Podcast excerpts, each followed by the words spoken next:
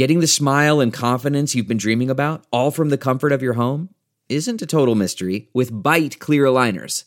Just don't be surprised if all your friends start asking, What's your secret? Begin by ordering your at home impression kit today for only $14.95. Byte clear aligners are doctor directed and delivered to your door. Treatment costs thousands less than braces, plus, they offer flexible financing, accept eligible insurance, and you can pay with your HSA FSA. Get 80% off your impression kit when you use code WONDERY at Byte.com. That's B-Y-T-E dot com. Start your confidence journey today with Byte. Delve into the shadows of the mind with Sleeping Dogs, a gripping murder mystery starring Academy Award winner Russell Crowe. Now available on digital. Crowe portrays an ex homicide detective unraveling a brutal murder he can't recall. Uncovering secrets from his past, he learns a chilling truth. It's best to let sleeping dogs lie. Visit sleepingdogsmovie.com slash Wondery to watch Sleeping Dogs, now on digital. That's sleepingdogsmovie.com slash Wondery.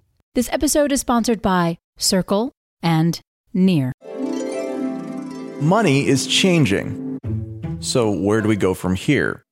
Through high profile interviews and thought provoking analysis, join Michael Casey and Sheila Warren for the Money Reimagined podcast as they explore the connection between finance, human culture, and our increasingly digital lives. And just a reminder Coindesk is a news source and does not provide investment advice. And now, here's Michael Casey. Hello, and welcome to Money Reimagined. I'm Michael Casey. Today, Sheila and I are coming to you from San Francisco, where stablecoin provider Circle is holding its Converge conference. From the event's impressive speaker list, we decided to grab two that we think should make for an interesting pairing. The first is Daniel Buchner of Block. Dan has been in the digital identity space for some time, where he grapples with one of the thorniest and most important challenges for onboarding people into decentralized systems, that of identity. The other is Chi Nnadi, who is the CEO of Mara, a crypto finance ecosystem for Africa, including an exchange, educational services, and other features.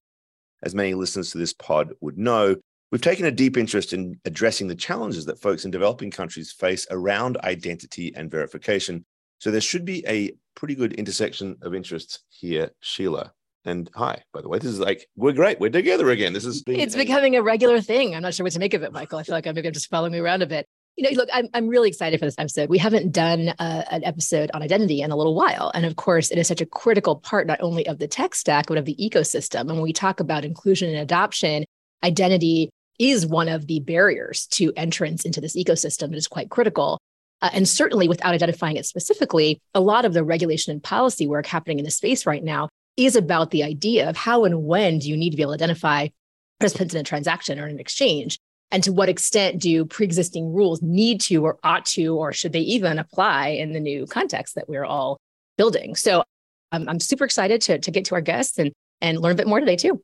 Well let's get to it then. Dan why don't we just throw to you? Because i think you know, there's some there's been a lot of development in this space over the years and you've been involved in it for some time.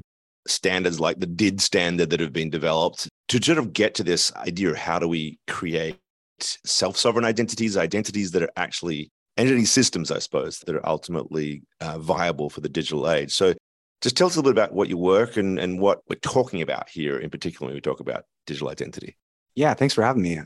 The ecosystem has definitely grown up over the last, you know, six to seven years, starting uh, with rebooting Web of Trust that was held by uh, Christopher Allen, you know, in the mid in the mid teens. That was sort of the formative stage of getting towards motion of a decentralized identifier standard, which is sort of the core right? If you don't own your own IDs online, uh, you really don't own anything that they're based on. So, you know, things like Twitter, right? Like you don't own your ID, they, they can take it from you. So that was sort of the initial building block that was started up. And that has since been standardized through W3C, the same standards body that standardizes all the web technology you see in your browser today. And then there's the other pillar that was uh, kind of developed in parallel, which is verifiable credentials. And that's the ability to sort of make these trusted reputational proofs uh, based on decentralized identifiers. And together, those give you the ability to do things like, you know, reputation-based exchanges, if it's value for service, if it, regulations apply, you might have things like KYC, AML that, that are formulated in that manner, um, but they can broadly apply to any of these systems. Um, in terms of what I'm doing at Block, you know, we had the I had the opportunity to build a lot of the foundational stuff at, at Microsoft, and Block really sort of wants to take the last mile um, and, and really bring it to the consumer. And I think that's a big part of that is the personal data store stuff, uh, owning your own data. When you pair that with decentralized identifiers, you can start building some really robust decentralized apps and exchange capabilities. And I, I see that as sort of the last pillar that we need to stand up. So that's chiefly what I do right now at Block is, is kind of working on building that out. So Dan, could you talk to us a bit because you, you were at Microsoft and now you're at Block. And so the frame just kind of on web two versus web three, or I suppose web five, as Jack would say. How do we think of identity differently in those contexts? Because in web two, of course, what you're trying to do is prove to Microsoft or whomever, right, that you are who you say you are, and there's liability they have for that and whatnot. In web three, at least in theory, the liability holds to the other participant, right? So in a peer-to-peer exchange without a centralized body that needs to have that independent verification, how do we think about identity and, and what's the frame that you use to think about this in the new context? Yeah, so so identity kind of comes up in, in web 2 context in, in ways consumers will see today all the time. You know when you um, when you log in with your google account or facebook they're going to have this connect screen that comes up and say hey do you want to authorize this app to know your email for instance. That is an identity exchange. The identifier happens to be an email address usually and your password or you know and now i guess with passkey and some of the other new standards um, those things are your your ability to say that i own that identifier. At the end of the day you don't right? The that system does um, so the, the biggest difference with these systems is that you have control over those identifiers. Like in, in a decentralized identifier network, you are the one who actually ultimately controls it. No one can delete it or erase it or you know shut down that account. So how it plays into these new and emerging systems is that uh, it's interesting in the sense that no one's going to assert who you are. So you kind of have to build reputational proofs. So if Alice is doing business with Bob or maybe an exchange or something of that nature, she might have had to acquire verifiable credentials that might tie an identifier or, or her activities to certain proofs that those counterparties are interested in.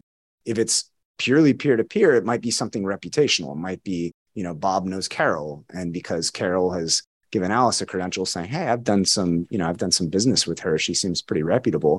Um, Bob might trust that. Right. In other regulated contexts, it's much more specific where banks would say, no, you, you have to have some sort of provable assertion tied to you that's you know fits these very rigid requirements right? Aml kyc or you know something like that nature. So i think it still comes into play. It's very different manifest through just peer-to-peer versus you know a peer to regulated industry. And that's something that we're kind of trying to do with tbdex which is sort of an application of these three pillars i talked about to make it possible to do exchanges with potentially banks or others that are regulated so that you could pre- present credentials to them instead of regurgitating your AML, KYC information all over the place, instead of it being very privacy destroying process. Like try to comply with some of those regulations if you need to as best as possible while preserving privacy. And I think that's sort of like the, you know, that's the balance that you have to strike. Yeah, like it's the nub of the issue. I mean, the, the, resolving that challenge is just so important to whether or not we can move this space forward, as far as I'm concerned, because that regulation is not going away. And and you know, Chi, maybe you can talk a little bit about like, first of all, what you're doing in terms of your regulatory framework. And then maybe we just start talking a little bit about the, uh, you know, I was listening to Dan here talking about building reputations online and so forth, not necessarily something that is accessible to a digitally excluded, let alone financially excluded community. So we can dive into that. But first of all, yeah, tell us a bit about Mara and, you know, how the regulatory challenges that you have to deal with uh, are being dealt with. Sure. Uh, so Mara is a digital finance ecosystem uh, bringing crypto to Africa. We have this dream vision goal to make sure that every African owns this generational assets of Bitcoin, Ethereum, and, and the like. That initially starts with a with a retail wallet, you know, that's targeting like like you were saying, uh, Michael, the, the mass market. But in Africa, there aren't any VASP regulations yet, but there is VASP regulations in the UK.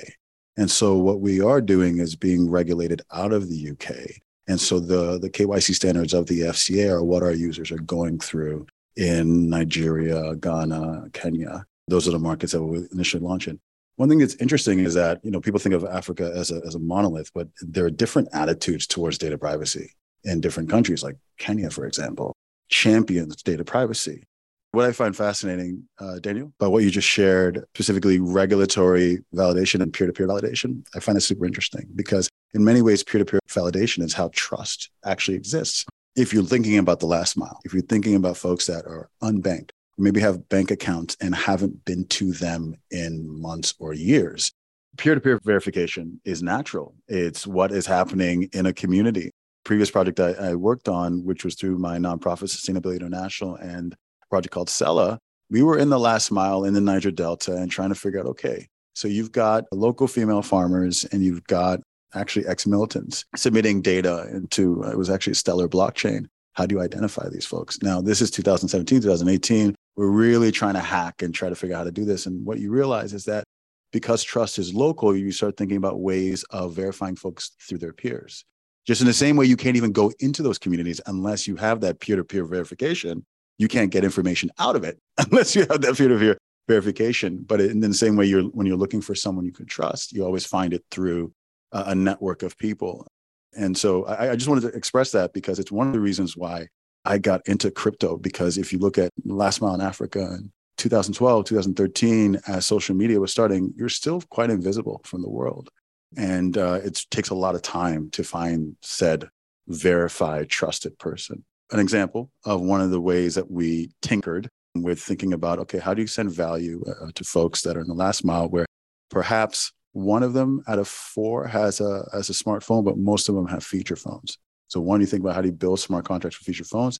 Then you think, oh, perhaps people have to have shared wallet keys so that I know you, you're my uncle, you're my brother, and we'll all share this together. You also have to think about literacy as well, which to be frank is something that we dealt with in our in our pilots where we were using regular wallets that involved uh, writing a password. And we found out that half of uh, the female farmers that we're working with were illiterate. We didn't know until we started actually deploying with them. I'm not presenting any solutions. I'm just presenting the the challenge when you actually really face it. But then even if you look at Nigeria, so that's the last mile in Nigeria, right? Um, Nigeria's got a population of over 200 million people. Someone in the Niger Delta is miles away from someone in Lagos.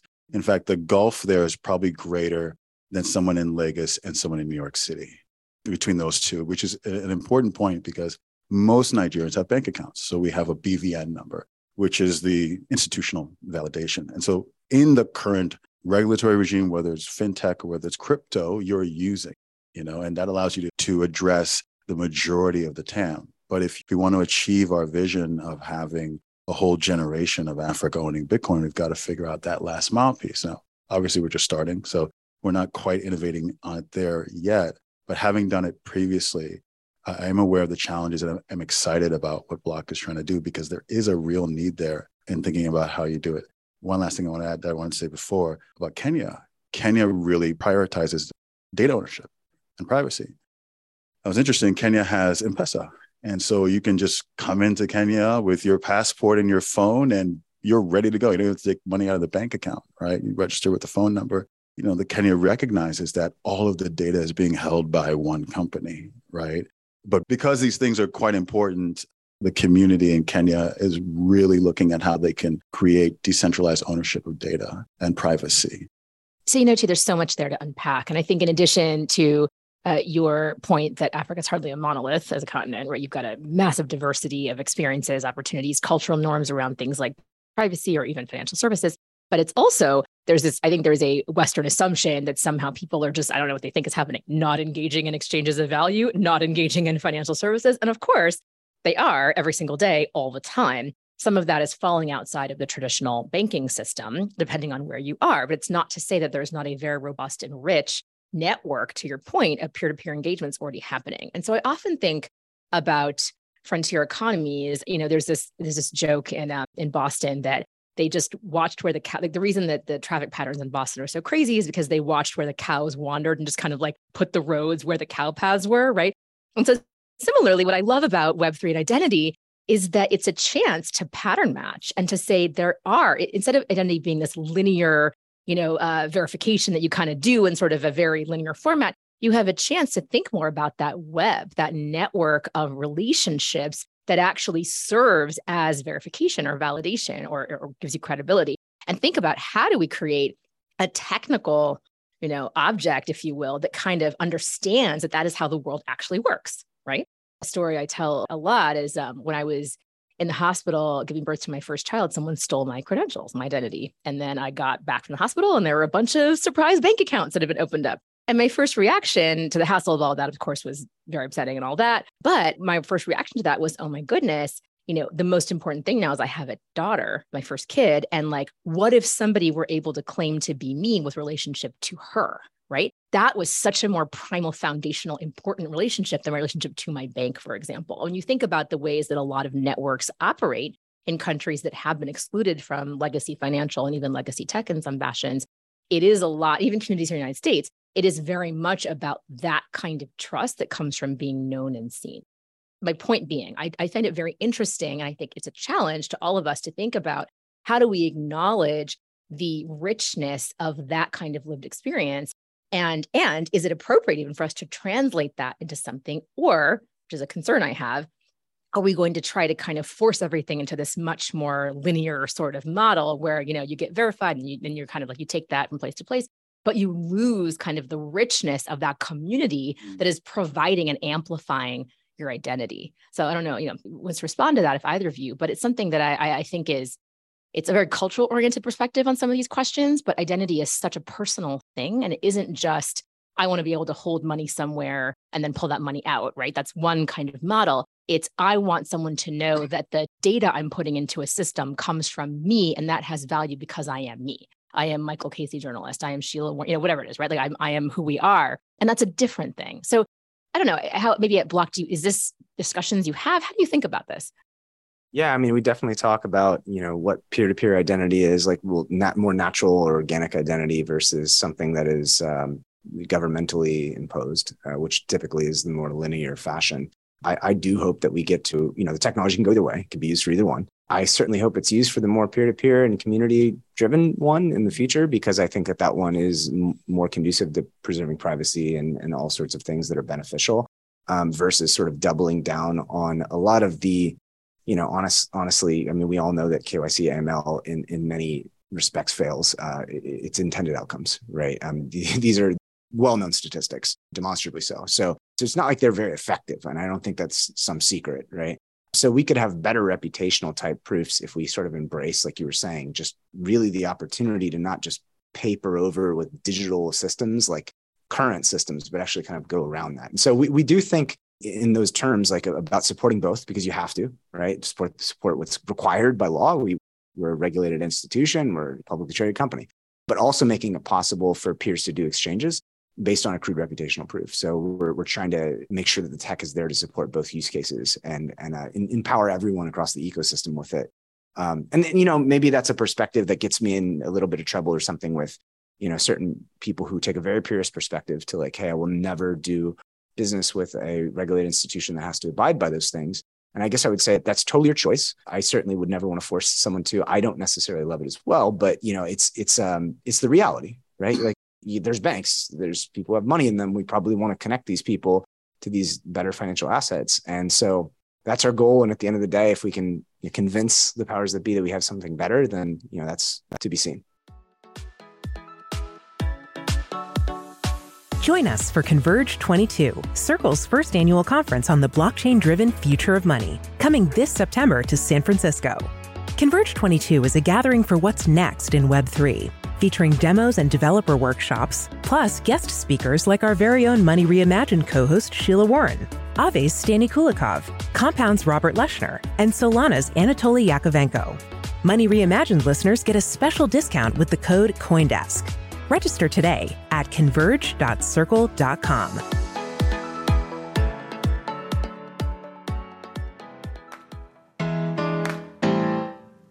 Near is a revolutionary yet simple Web3 platform for building decentralized apps. Designed by developers for developers, over 700 projects are now building on Near's fast, secure, and scalable protocol. Whether you're a crypto native launching DeFi apps, NFT marketplaces, and play to earn games, or looking to migrate your project from Web 2, Near makes it easy to build Web3 for the masses. Near offers developers a variety of tools, resources, and support for building apps, empowering communities, and creating a more fair, inclusive, and equitable future. Start your Web3 developer journey now by visiting Near at near.org. That's N E A R.org.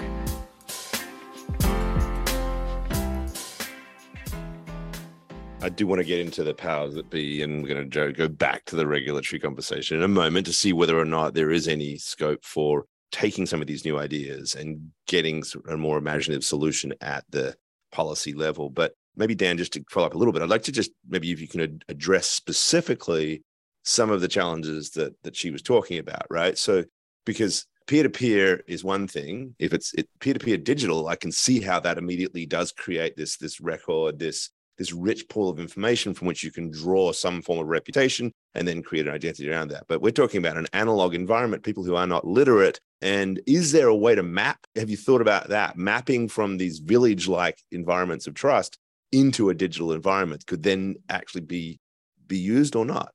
Yeah. So actually, you know, we're at formative phases with you know the TBDEX work that we're doing. So we haven't you know done any real on the ground analysis in terms of like the very difficult situations you're talking about. But at Microsoft, I did. Um, so you know I was working with bodies like the you know certain aspects of the UN and others on problems uh, that were exactly that. You know we were trying to understand these refugees in camps. Um, they would some some of them would stay there. I mean, I, most extreme case like decades, uh, which is incredible. But they would not be accruing any identity or reputation or anything. And and they were, like you're saying, like, you know, some of them couldn't read or write, you know, just a whole, you know, spectrum there.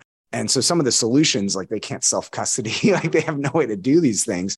And, and they don't want to just walk out of the camp after five years with no reputation because then you're, you're literally starting from zero again. And like, can you imagine that after, you know, a decade and start from zero? So some of the ideas were, you know, hey, you have people who run the camps that, you know, provide food and stuff like that. And they're kind of monitoring these changes. There's little marketplaces that occur in these camps and can help arbitrate and say, hey, you know, this reputation proof is signed off by a delegate of the UN or a delegate of this aid agency, nonprofit.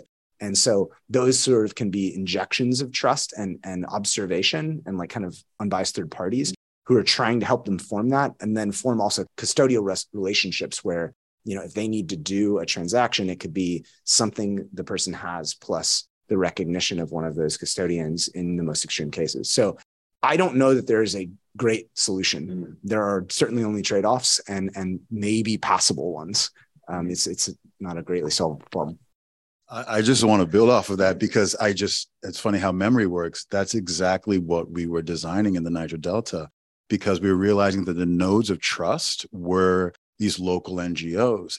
Not only are they the nodes of trust by surfacing them into nodes of trust and making them points of custody or points of reputational, like the central node to build out reputation from, you actually end up repillarizing society because you make them more important. And that's really, really, really valuable in a society where there are weak institutions because then you strengthen those institutions. And those are the institutions that uh, value should flow to because they have the highest level of uh, of knowledge of the local environment, such and such. So I, I just want to plus one that that that's not only a great strategy, but uh, allows you to surface sort of that uh, that local flavor and that that local knowledge. I want to share one one quick thing. We were doing a hackathon last week, which was kind of porting over what we had been doing in Niger Delta into Kenya with the with the Maasai and the Maasai Mara, because you have problems with this is where identity comes in.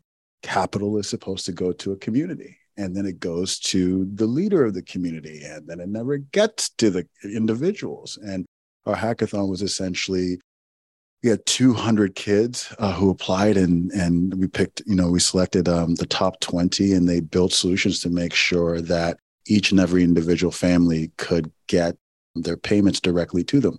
Now the benefit of doing it in kenya is that you have m-pesa so you do have a centralized source of identity which does help. But if you think about expanding that you're going to need some way of creating networks of identity in order to to to expand the, just even the ability to to get capital. I didn't want to get us off the topic of identity and value transfer, um, but you can also attach identity. I just I just wanted to touch upon this to uh, to land registry as well. Um, so Kenya is one of the first countries in Africa to digitize uh, most identities and then all identities. And then you go to somewhere like uh, other countries, like let's say Central African Republic, that are yet to do that. But then you have Nigeria that's been in the process of doing that for since 2015 or 2016. It takes quite a while. Now that's the first step, right? And then after that comes uh, land and such. But I'll just share a quick personal story. um, we had land that uh, in my my hometown in Owerri, Nigeria, that was just um, taken from us. The, our next door neighbor just fenced it in and was like, "This one's mine now." And so we went to the uh, the land registry to figure out, you know, where our, our documents were, and they were gone because you're dealing, you know, everything is in paper and such. So we kept on going back. And do you know how we ended up getting the land back? On the way out one day, we saw a secretary, no, well, one of the assistants there who was from our village and recognized recognized my father's last name. And it turns out she was the one who was tasked with changing the documents. But she was like, "Oh, I had no idea it was you." Like, and that's just just a small window into how if you don't have digitization uh, ownership of data, you talk to any African family, they'll spend the whole night arguing over who owns what land. you know what I mean? So uh, solving identity issues and, and ownership, digital ownership is a, well, I believe will be a boon for the African community. This is a interesting example you bring up because it's actually one that um, that's like, kind of like my pet example that I use about blockchain stuff, um, you know, about like land registries and just property in general um, I think one of the things that I, I hope and I, I, believe that the ecosystem is sort of maybe realizing, and I say things meanly on Twitter sometimes about NFTs, but that I, I don't think like every everything is a nail for an NFT to hit. One of the interesting things about land in particular is like you kind of break people down. You kind of ask them like, okay, well, you know, you want to make a new system for land registries. It's principally an identity system, right? Any construct is really rooted in the real world, and if something isn't acknowledged by whoever is enforcing the construct, it doesn't matter if it's on a blockchain or something like, you know, the U- US government could be like, oh, the blockchain says, and they'd be like, oh, I don't, I don't really care what it says personally. Um, so, uh, so I, I always kind of ask people, you know, I drill through like, okay, well, let's just say we wanted to do it on a blockchain versus not. Like, what does it look like? And, you know, say had one, two, three Main Street in that town you were talking about, and it was a token, right? Well, the first thing you run into is like, well, who designates that that token is is stands for that land, right? So then you kind of you're mm-hmm. immediately tasked with like, oh, I guess some doesn't have to be government, you know, for all the people out there like me who are libertarians, maybe it's a governance organization or an HOA or something. Someone's got to view the representation, whatever it is, as, you know, as, as the thing that stands for the land. And then it's kind of like interesting is if it's a bearer token and someone just steals it and everyone is encoding law to enforce bearer proof versus preponderance of reputation, then, you know, as soon as you get your, it's like if someone stole your keys to your house and then they could just show up with the keys and say, Well, I've got the keys. So I own your house. And you'd be like, no, bro, sorry. Mm-hmm. Like, I know that's a good try, but you know, I'm going to go to all the, the trust that I've accrued in the relationships to buy the house and own it over these years. I'm going to point back to that and have some arbiter kind of decide. And so it kind of gets back to like, I don't think tokens are going to be what like 90% of these things actually, you know, are the representation of. I think it's more DIDs and verifiable credentials so that when I buy a piece of land or register it, I'm getting this credential that might be signed by the, the governance body in the area, the title company, the bank that I got a loan from, right? Like, and now I have proof to show that's independently verifiable that I can keep. I don't just have to go to some registry and I could go show someone say, look at all these people who have signed this proof. Surely it's me who owns this land, you know? I love the examples. And I think that what you're demonstrating is somebody who spent time in India. And let me tell you, any registry is like, it's kind of like Wikipedia. Like it might say something right now, but give me 15 minutes and magic fingers, you know, and it might say something very different, right? What I think that this is demonstrating is again, like what is becoming possible through these new models is that you can create that network and web and put it to work digitally for you, right? Like you can have that verification that comes from a variety of different actors in the ecosystem around you that can demonstrate and prove, yes, that is owned by you or that you are that person or you know what or that is your child or whatever it is that is really important. I want to go back for a bit to the refugee camp example because i think there is a common misunderstanding. People think of refugee of these camps as way stations like you kind of go there for six months and then oh you spit it. No. I mean lives are lived in these camps right? And so to your point dan i think the idea that you are simply incapable it's not unlike prison. You're simply incapable of creating anything you can take with you any skills or anything else the same is frankly true, that kind of um, optionality among there's freelance work issues where it's really hard to verify. Like you anger one client, it's maybe the bulk of your work. And next thing you know, you don't have any proof that you ever did it, right?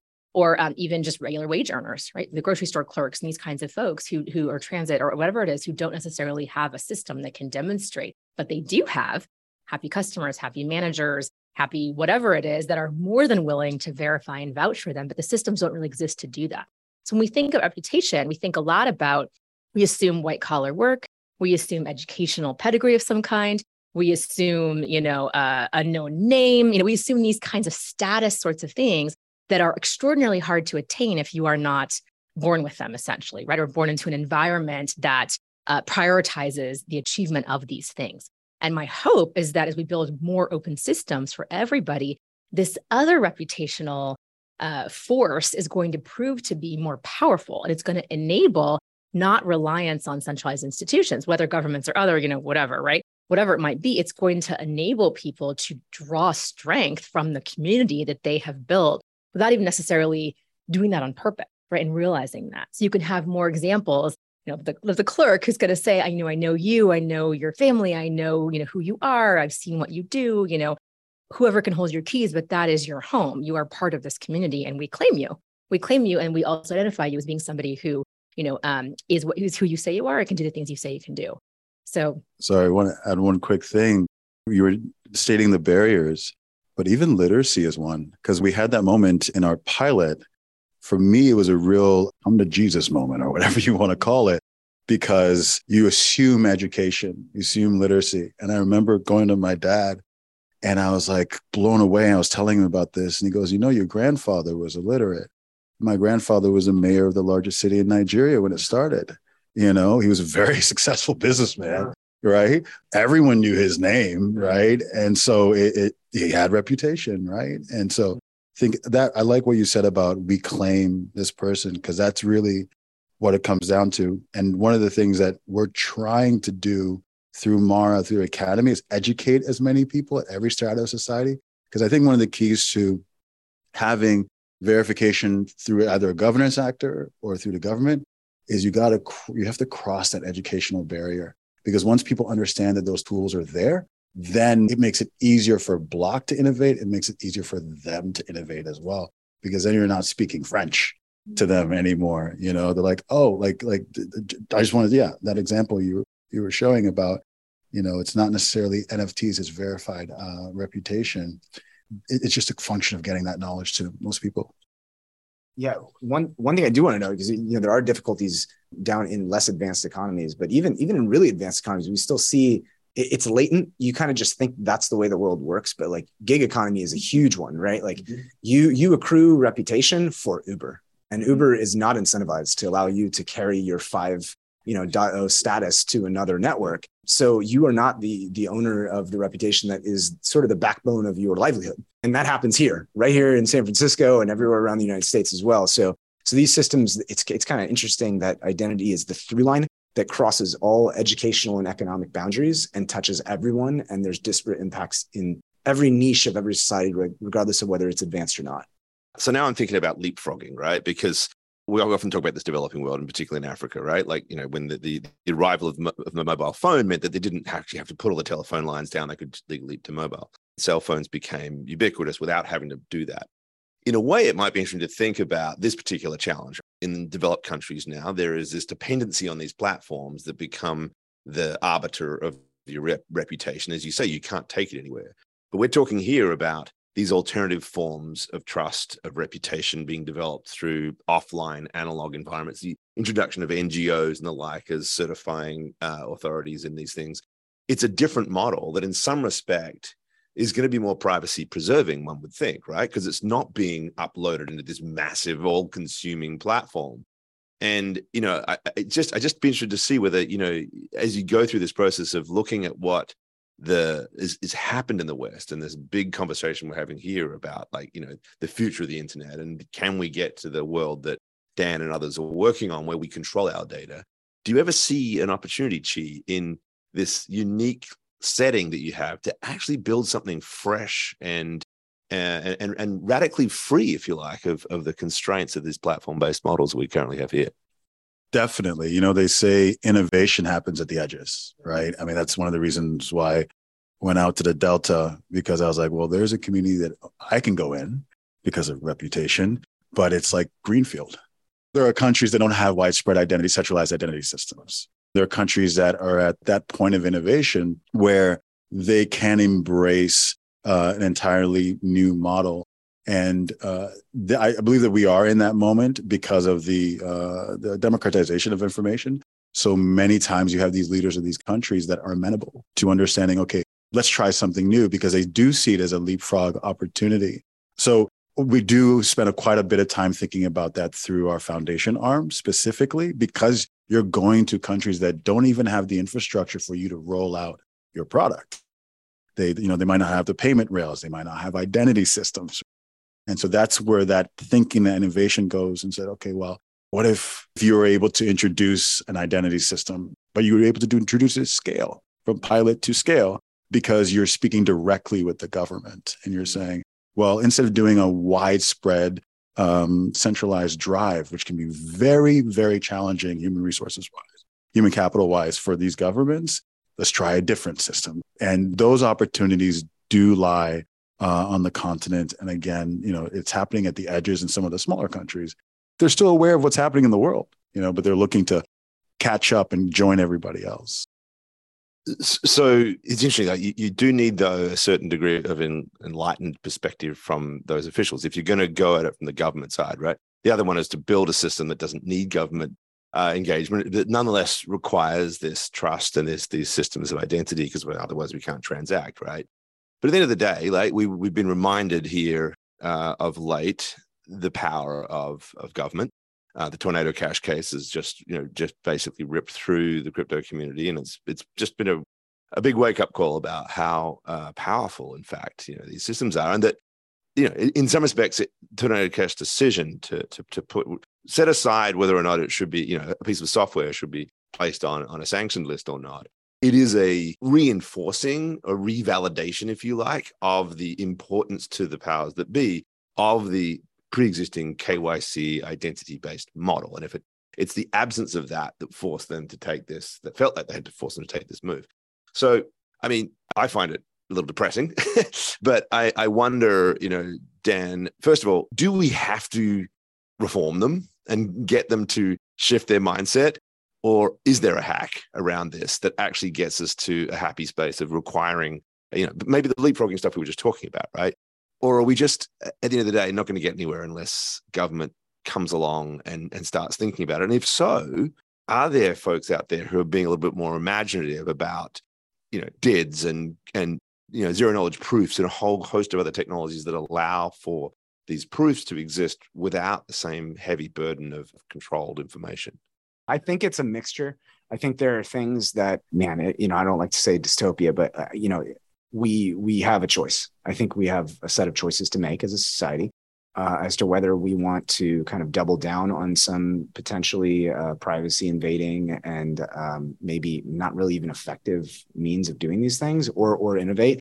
And I think that in some of the cases, the government has to come along. If they don't, they will force kind of the next generation of current systems. I can imagine an SDN list uh, having a DID on it you know, at some point where someone becomes persona non grata with their, you know, highly public social did that they use for, you know, public interactions. And now you can't talk to that. And if you had some sort of signed transmission that had, you know, co-signed by that person, you're in trouble. I mean, I, I, I don't want to see a world like that, right?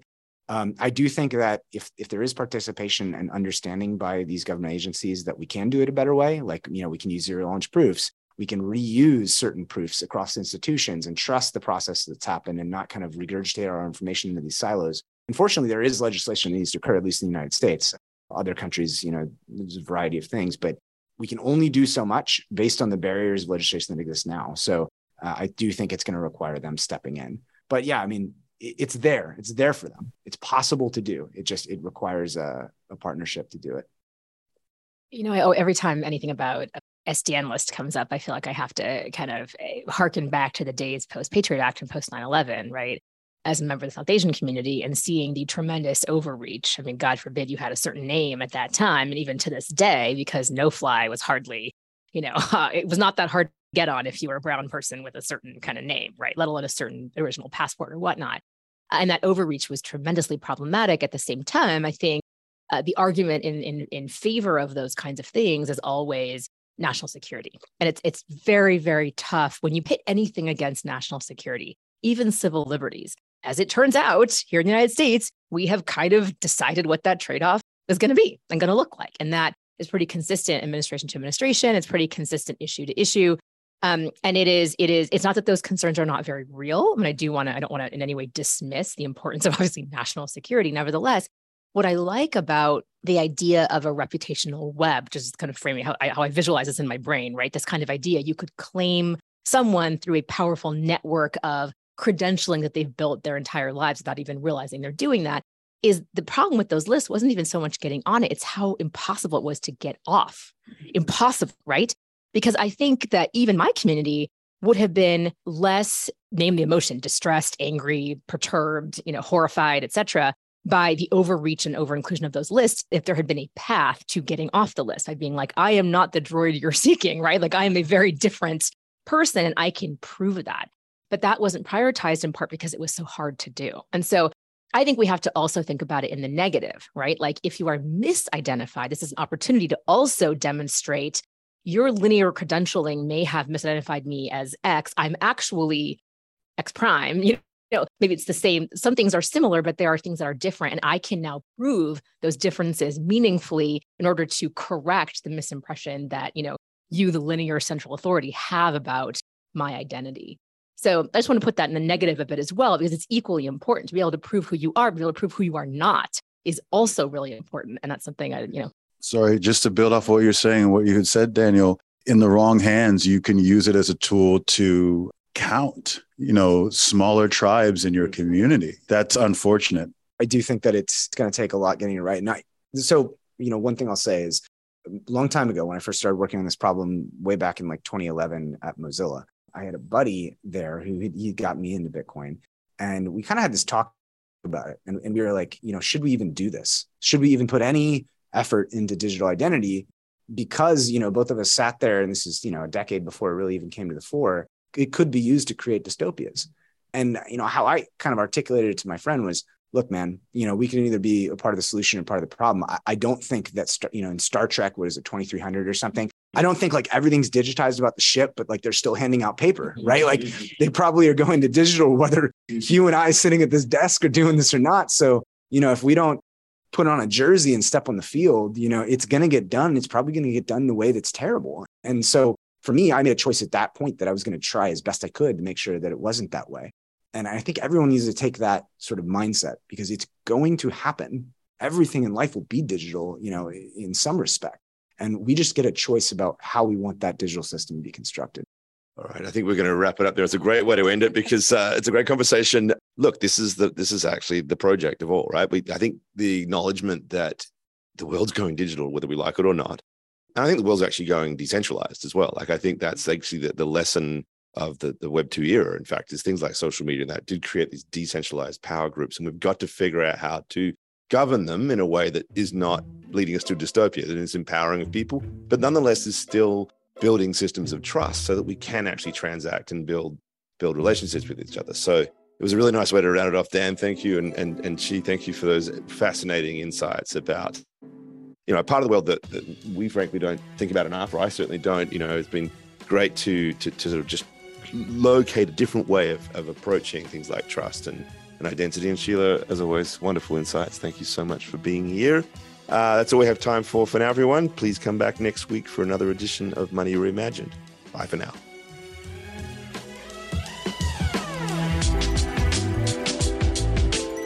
You've been listening to Money Reimagined. Today's show has been produced and edited by Michele Musso. Announcements by Adam B. Levine, and our executive producer is Jared Schwartz. Our theme song is by Shepard. If you have any questions or comments, we would love to hear from you please reach out to us at podcasts at coindesk.com, subject line Money Reimagined, or leave us a review on your favorite podcast player. And from all of us at Coindesk and the Money Reimagined team, thanks for listening.